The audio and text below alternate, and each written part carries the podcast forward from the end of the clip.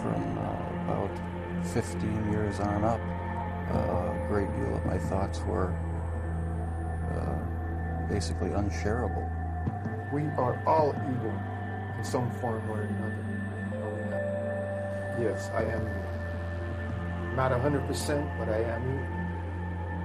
My mother was a, a sick, angry, hungry, and, and very sad woman. I hated her, but I wanted to love my mother. This is Serial Killing, a podcast. Hello again, and welcome to Serial Killing, a podcast. This is Alyssa Carroll, and I am your host and the creator of at serial underscore killing on Instagram, where we go through the life stories of serial killers to see if we might catch a glimpse of why they displayed their famous, vile, and disturbing behaviors. This week's podcast will be on Wayne Nance, otherwise known as the Missoula Monster. Wayne was never formally caught, arrested, diagnosed, or had any kind of trial, but the story nonetheless is interesting and terrifying. So, let's get into the story. Wayne Nance was born on October 18, 1955, making him a Libra in Missoula County, Montana. Now, we've discussed what was going on in the United States in the 1950s in previous podcasts, but let's do a refresh. The United States was experiencing a boom, from the economy to the amount of children being born. People were moving away from the cities and out to the suburbs where you could own a moderate house with a yard for less than the price of an apartment in the city. Women were being encouraged to leave the workforce and go back to being housewives, which many did, begrudgingly, and the rebirth of the feminist movement began again in the 1960s more and more American citizens were speaking out about racial inequality and the end of segregation. It was met with resistance in the South, with some Southern congressmen vowing to do all that they could to defend segregation, which is shameful. So, a new genre of music was developing from the increasingly popular black American blues that was labeled, quote, rock and roll. The first rock and roll artists were, of course, Elvis Presley, Buddy Holly, Chuck Berry, Jerry Lee Lewis, Little Richard, just to name a few. The music was catchy, and the themes were generally disliking authority and young love. TVs were beginning to be affordable enough to be in most people's homes, which began hurting the motion picture industry. Though slight, there was an increasing level of competition. So, to get people to keep coming to the theaters, the writers and producers began casting young, attractive, popular people such as Elvis Presley. They also began making more horror and sci fi movies as well, some of my favorites. Marilyn Monroe became hugely popular along with James Dean. Popular television shows included Leave It to Beaver, I Love Lucy, Father Knows Best, Dragnet, and Westerns also became quite popular. Now, with the Cold War beginning, many people lived in fear of a communist takeover. So, a set of hearings called the House Un American Activities Committee was formed and went after suspected communists especially those in the entertainment industry. Many people were blacklisted. Also, many people believed that we were all living on borrowed time due to atomic bomb testing. World War II had shown that the Soviet Union and the United States could work together for a common and mutually beneficial goal, but that ended after the war. Then the nuclear race was on, and both countries were in constant competition to build more and more deadly nuclear bombs. But children, for the most part, were blissfully unaware. The Barbie was around, the hula hoop was invented, and for the most part, life was very good for citizens of the United States during the 1950s. Wayne Nance's parents were George and Charlene Nance. George was a truck driver and Charlene was a waitress. George was born in 1928. His mother had remarried a man when George was a toddler, and I don't know what happened to his biological father, but his stepfather, John, was the only father George ever knew. And when he turned 16, George joined the Navy. In 1952, when he was 24 years old, he met and married Charlene, who was a child bride or considered a child bride. She was 16 at the time, and the wedding was held in Charlene's parents' house. Now, back then, that was not uncommon. The couple lived in a trailer park in Missoula, Montana, and George worked as a truck driver in the logging industry for many, many years. The couple had four children. Their eldest was Desiree.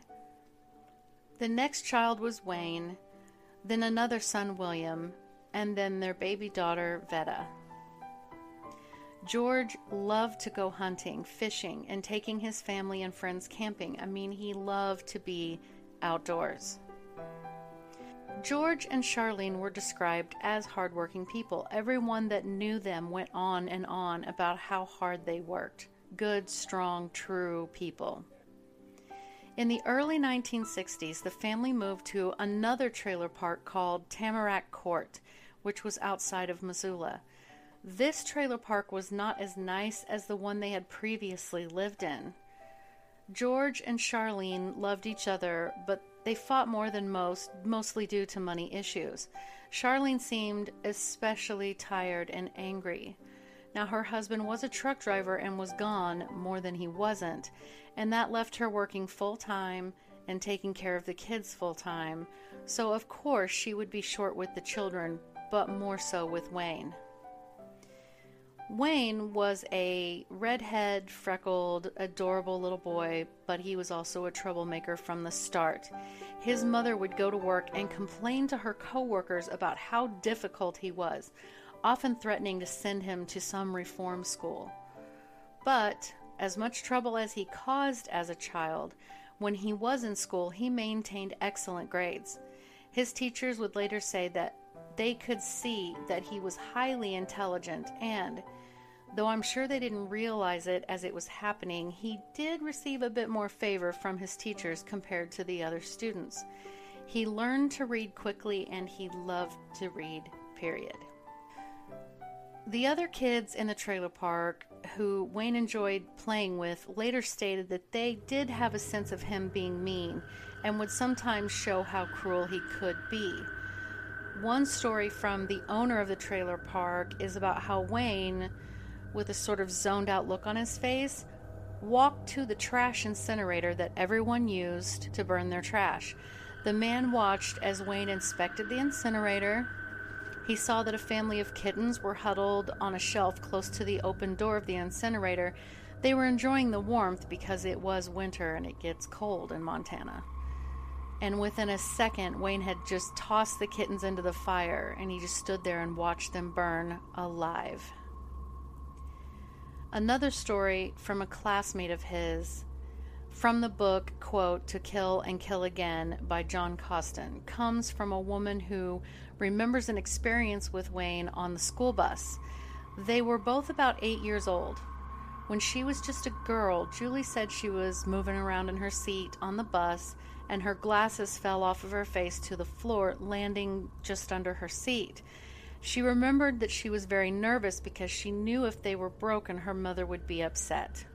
She said Wayne picked them up, saw that they were just fine, but then she said she literally watched his face change and he began teasing her, acting like he was not going to give her her glasses back. She demanded and demanded, and finally he held them up in front of her and he snapped her frames in two, then tossed the two sides back at her. She said that she broke into tears, went home, and told her parents what happened. Julie's father decided to go talk to George Nance, but George responded by saying, Well, you know, boys will be boys. You see, this is what George always did. He would brush off the concerns of others when it came to Wayne's behavior. Another strange story to come from Wayne's childhood was that, as kids often do, when they started giggling and talking about sex, Wayne seemed to know quite a lot about the subject, educating the other children far beyond what was age appropriate. As he got into middle school, he was, by all accounts, average height and weight, but he seemed so much stronger than most of the other boys. He was also considered a tough guy. Once, while riding his bike, he flipped head first over the handlebars of his bike, landing very hard on his head, then skidding down the pavement on his freaking skull. Once his body lost the momentum, he stood up, got back on his bike, and rode off. The other kids that witnessed it were in complete shock. Wayne enjoyed provoking emotional responses from people. For show and tell, he usually would bring snakes to school, knowing that this made the teachers and most of the other students uneasy. But ultimately, Wayne had a horrible temper. Charlene would say that he was a quote belligerent troublemaker, and she was at a loss as to how to stop him because using the usual disciplinary methods did nothing to stop him. His father, George, would always find fault from outside sources, never really able to see the darkness that was brewing inside his own son.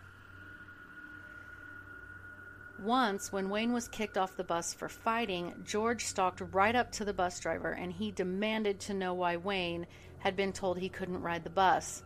And the driver politely told George that Wayne was constantly picking on the other kids and causing disturbances. He did apologize to George and told him that unfortunately he would have to find accommodations for Wayne to get to school. So, George was forced to drive Wayne to school, or at least while he was at home and not out on the road. Then, on December 14th, 1968, when Wayne was 13, George walked into a store and held the attendant at gunpoint. He just wanted the money. The attendant gave George all the money that the store had. Then George led him to the back of the store, hit him in the head with the gun, and then ran through the store heading for the entrance. Just then, the armored truck showed up to pick up the money from the store. George ran back into the store, and many police cars began to arrive. Ultimately, George was handcuffed and taken to jail. The story made the front page news. George was sentenced to five years in jail. Wayne's teachers knew about his family's circumstances, but still thought he might be able to grow up and have a good future. He was very smart and had a knack for staying focused on his work. They also hoped that the side of him that caused trouble and was a consummate loner would diminish as he aged and matured. They wanted to believe that deep down he was a good soul. George Nance was released after serving just under a year in jail. At that same time, Wayne randomly decided that he was going to beat up one particular boy for no reason every single day until the end of school. But after two days of beatings, Wayne just decided to stop. In high school, Wayne took the harder classes on purpose and kept his grade point average well above 3.0. He enjoyed learning but he was also teaching himself about dark things such as black magic, devils, and demons. He was heavily into science fiction and wizards and loved to chat with anyone who would listen about his favorite subjects. He once told a group of people that he had had a dream where a spiritual queen entity with dark energy had visited him and told him that he would someday become a warlock in a high ranking coven. Wayne even began telling everyone his birthday was actually on Halloween, though it was earlier in the month. During Wayne's senior year, he became obsessed with Vikings and the stories of the Scandinavian warriors who took ships and explored new lands. He told people that he worshipped Odin, who was the Viking god of battle, magic, inspiration, and the dead. At the same time, he also began studying Satanism, but this was not actually too terribly out of sorts for those times. most people were reading the book The Exorcist and playing with Ouija boards and tarot cards. And when the Satanic Bible was newly published, well, Wayne went right out and bought a copy, completely fascinated. So, in a nutshell, that is Wayne's childhood. So, as we do, let's take a look.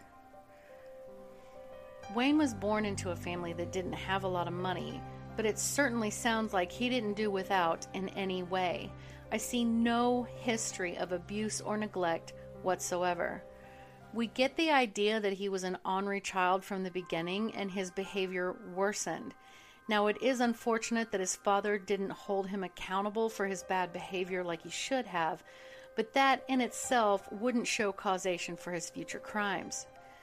We do get the sense that his mother was very frustrated with him, but again, there seems to be zero evidence that she did anything other than what any normal parent would do when they have been pushed to the edge of sanity by their child. Now, we know that he had a pretty substantial head injury when he wrecked off of his bike, but again, he was displaying aggressive and violent behavior long before this accident. And yes, when the family became very short on money, his father attempted to rob a store for money and subsequently was arrested. And that would most definitely cause issues for the whole family.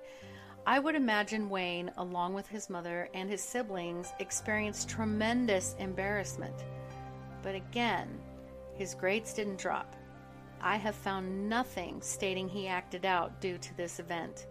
He made the decision to beat that boy up for days after his father had already come back home. In my research, I read nothing stating the kids at school teased him about what had happened with his father. I mean, to the contrary, it appeared that the teachers tucked him neatly under their wings and tried to steer him in a positive direction. So, in my opinion, I see nothing that screams at me anything he could blame his crimes on with regards to his childhood. I see nothing that tells me he acted out based on a horrific childhood or life experiences.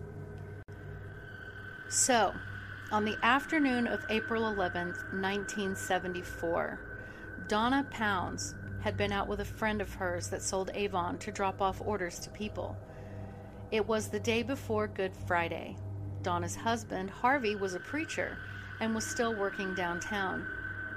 Donna and Harvey were devoutly Christian, and Donna sometimes worked part time in the local Christian bookstore, as well as volunteering at the St. Patrick's Hospital. Harvey was 44 years old and he suffered from a congenital heart condition, a condition that had already taken the lives of two of his brothers, but it did not stop him from DJing on a local Christian radio station. The couple had three children.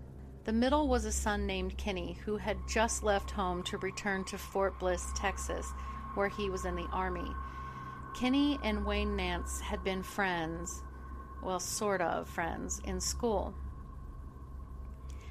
Donna arrived back home, dropped off by her friend in front of her house.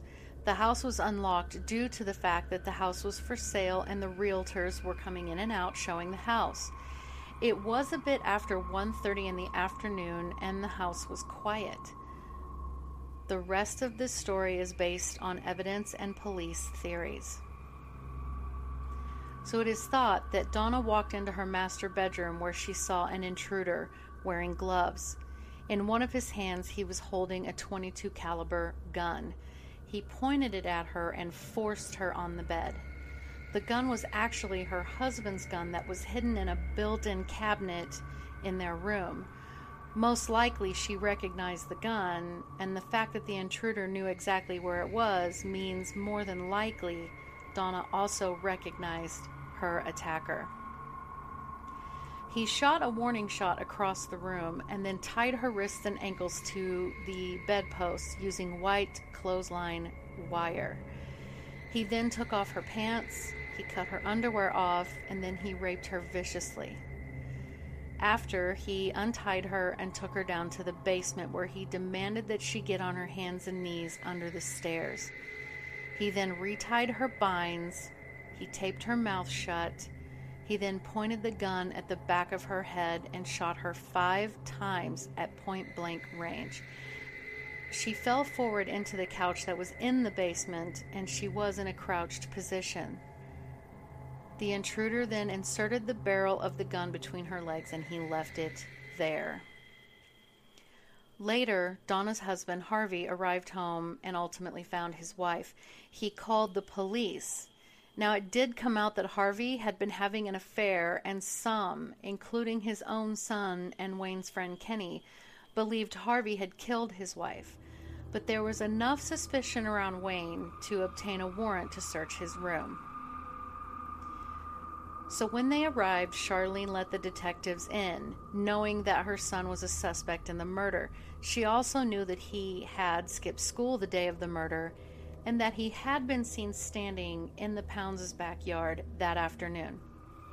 She watched as they found a black bag in his room containing 22 caliber bullets and empty shell casings, which were the same brand as the one used in the gun that killed Donna. They also found a pair of men's underwear in a drawer that had very visible blood stains on them. You see, Donna had been on her cycle when she was raped. So they took this evidence and they left. When the police asked Wayne to come in for a polygraph test, he consulted a lawyer. The lawyer at first was curious about the case. Wayne had showed up to his office alone without his parents. I mean, he was just 18 years old.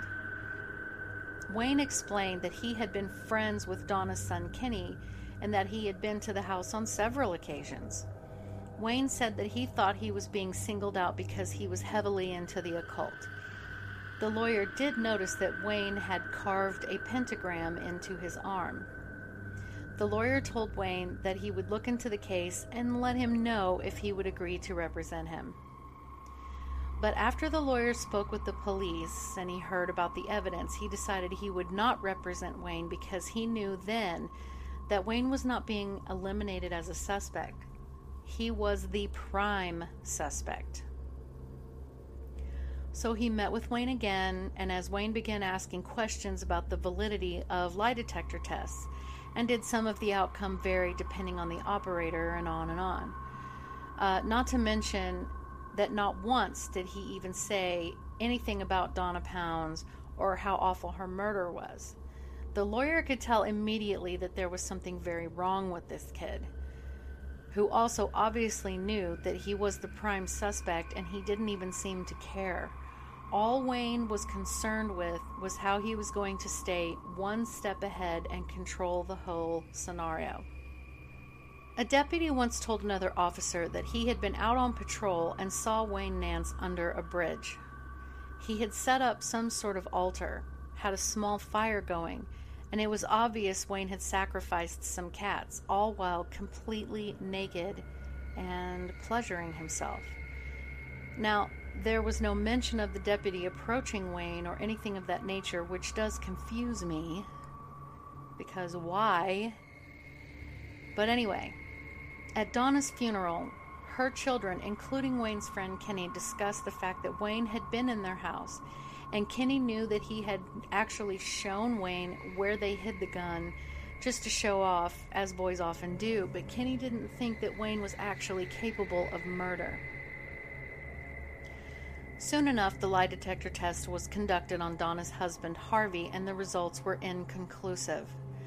Again, he had been having an affair on his wife and he had a known heart condition, but ultimately they were not able to determine if he were being deceptive or not. When they hooked Wayne up to the machine, he answered their questions and the results showed that he was not being deceptive. He had passed the polygraph. So, what alibi did he use? He told them that he had been out hunting for Indian artifacts for a class he was taking, though it was later discovered the class had ended the semester prior. But the authorities tried to rely on physical evidence. There had been a pubic hair recovered from the crime scene, but it had been misplaced. They were not able to lift fingerprints off of one of the gloves that they found, and the underwear had been washed And since this was the 70s, they could not pull anything off to compare at least blood types. So, in the end, no one was arrested, and eventually the case went cold. Soon after, once Wayne graduated from high school, he joined the Navy. For the first year, he was a model soldier. Then, he was sent to an Idaho Falls, Idaho school for nuclear prototyping. But after only being there two days, he was kicked out, and his naval record was stamped as, quote, demonstrated unreliability, unquote. He was then sent to another naval facility. After a couple of years, he was in trouble again possession of marijuana on more than one occasion, possession of LSD, two illegal butterfly knives, and a pair of binoculars that he had actually stolen from the Navy. So he was, quote, generally discharged by reason of misconduct, unquote, on November 29, 1977. He moved back in with his parents in their trailer in Tamarack. Three years later, Wayne's parents, George and Charlene, had gotten into a verbal fight at the waitressing job she had and the argument went outside. From there, Charlene got into her car and sped off. George got into his pickup truck and he tried to keep pace, but her car was fast and he lost sight of her. He turned and he drove home to wait for her. But Charlene didn't go home. She kept driving, speeding faster and faster, and slammed her car head on into a giant pine tree and killed herself. It was noted that she could have easily avoided the tree, and there were no signs that she had even hit her brakes. Charlene was only 44 years old. A month later, George's father died and left him a house on Minnesota Avenue in eastern Missoula, so he and the kids moved out of the trailer park. Wayne was now 25 years old, still living at home with his father, working as a bouncer at a local bar at night, and was also taking some college classes at the University of Montana. His college career was actually pretty fantastic. He took ever increasingly difficult courses and he was able to keep his grades up to A's and B's.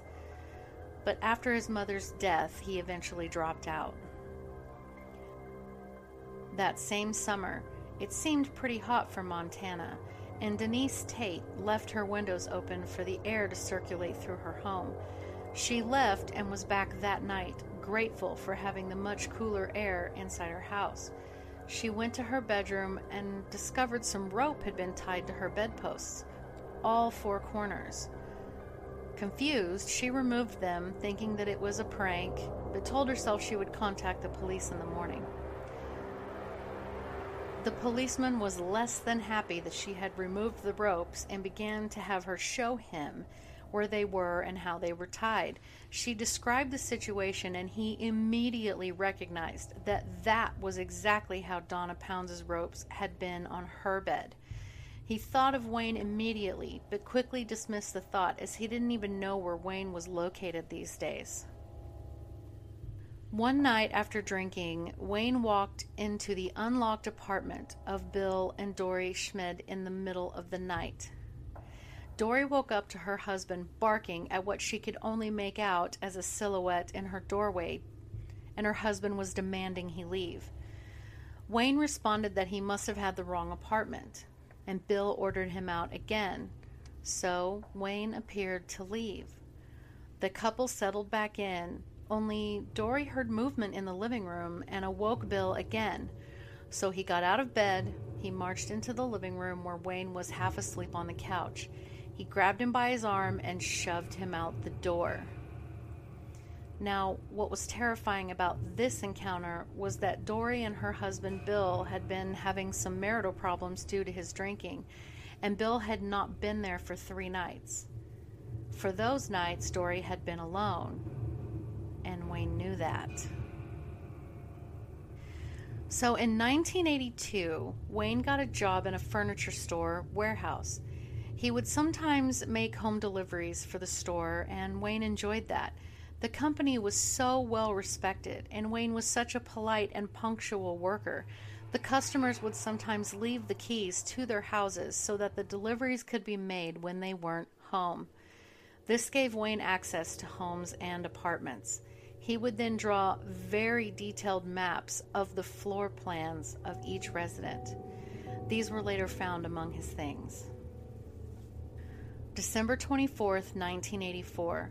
The body of 16 year old Marcy Bachman was found by a hiker near Deer Creek in Montana. She was so badly decomposed she couldn't be positively identified right away. She had been buried in a shallow grave after being shot three times in the head. Once her identity had been established, it was learned that Marcy had run away from home and had been, air quotes, taken in by Wayne Nance when he found her at a truck stop. Wayne stated that she had left the area near the time she had been killed. He was not suspected. Less than a year later, the body of a young woman was found near Crystal Creek. Now, she too was so badly decomposed that she, to this day, has never been identified. She was murdered by two gunshots to the head. These are thought to be two of Wayne's victims. In late 1985, Teresa and Mike Shook had just built their dream home out in the country.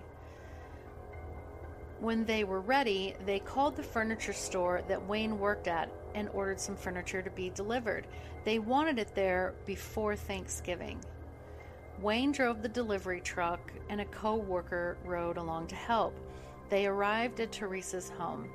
She was home alone at that time and told the men where to put the furniture in her new house. She then signed the paperwork, thanked the men, and they left. On the evening of December 12, 1985, Teresa and Mike heard a knock on their door. Teresa was in the process of making sugar cookies. She had just put them in the oven. Not expecting any company, one of their small children was already at the front door and just mindlessly opened it. And a man seemed to slide inside and he announced, quote, I'm Conan the Barbarian. I want money. Nobody'll get hurt. All I want is money. Unquote. Mike saw that the intruder had a gun and a knife on him. At that moment, Teresa was shot in the leg just above her ankle. Teresa most likely knew who had come into her house. The man tied Mike's arms and legs up, bashed him in the head with some object, then proceeded to stab him in the chest. Mike fell over onto the floor, face down, slowly dying the pool of blood beneath him growing ever larger. The man then pointed the gun at Teresa and forced her to go to her bedroom. There were two children that had witnessed this. The intruder put one into a bedroom, and the toddler he placed in the crib next to Teresa and Mike's bed. He proceeded to tie Teresa up to the four corners of her bed.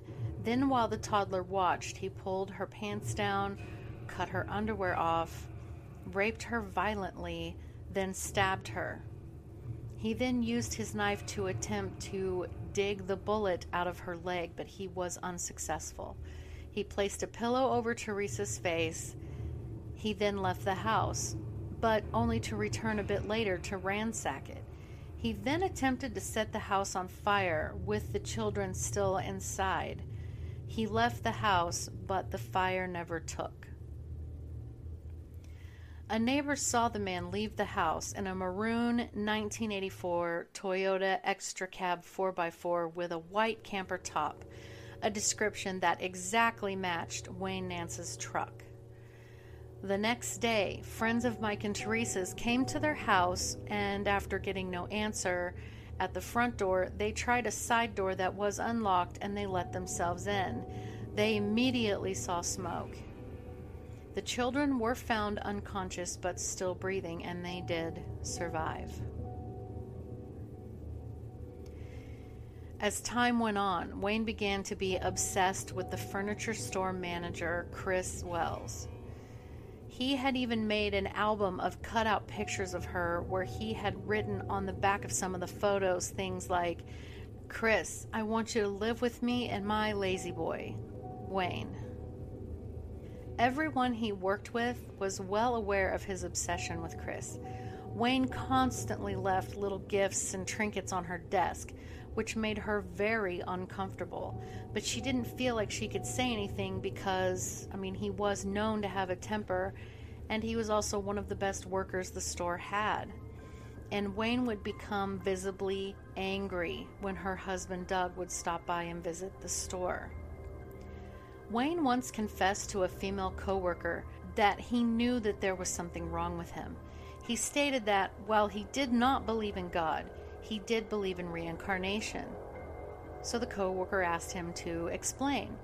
He said that he felt like he had not been allowed to come back like other people had after each death, that perhaps he was being punished for killing the last of an extinct animal and had been held back from having as many reincarnations as other people, but was finally allowed to come back when he himself was born.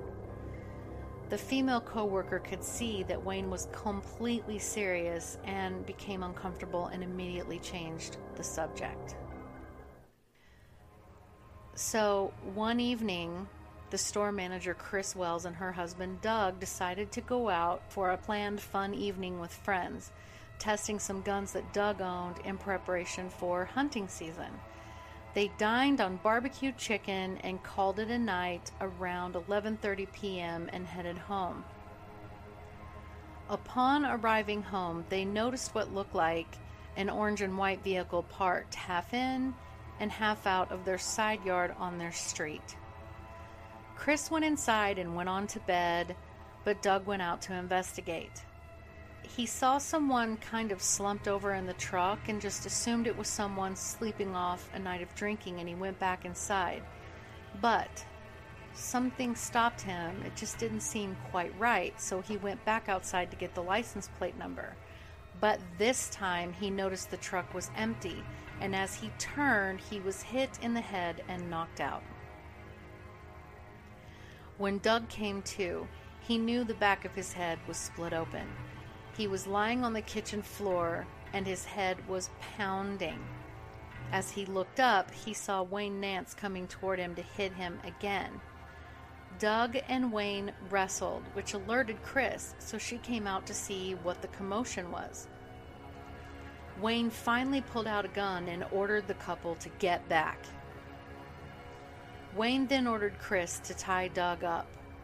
Then he tied Chris up telling the couple that he had done something really bad and that all he needed was money so he could skip town. He was pacing like a wild animal all around their house, back and forth, back and forth, very disjointed. But he then decided that he would take Chris upstairs and tie her to the bed. He then took Doug to the basement and then he stabbed him in the chest. Doug audibly heard the air leave his body as his diaphragm was severed. Wayne, with zero emotion on his face, just calmly wiped Doug's blood off of his knife and began to go back upstairs. Doug was barely hanging on to life, but he somehow managed to free himself and he grabbed a shotgun that he had in the basement. He knew that he needed to get Wayne back downstairs, so he began hitting the wall to create a noise, and of course, this did bring Wayne back downstairs. Doug shot him in the torso. Wayne screamed, Oh God, I'm a dead man! They wrestled, but Doug beat him repeatedly with the shotgun until finally Wayne was dead. The initial shotgun blast would have been fatal, so, as you know, Wayne was never formally charged with any murder, and he was killed in the act of trying to kill two more people. With what we know of his childhood and so on, I cannot help but think that he was just born to kill. Both of his parents seemed like reasonable people who didn't outright abuse or neglect him. I mean, as I said before, he did suffer a notable head injury, but he was already displaying juvenile deviancy prior to that. So, what's your take on him? What do you think was going on? You can leave me comments on my Instagram page at serial underscore killing, or on my YouTube page under the same name of this podcast. You can also visit my website at serialkilling.squarespace.com where I put my daily posts on Instagram on the website as well, or you can leave me comments on Patreon. Thank you so, so much for listening. I do appreciate every one of you, and have a great day. Music by Kevin MacLeod on Incompetech.com.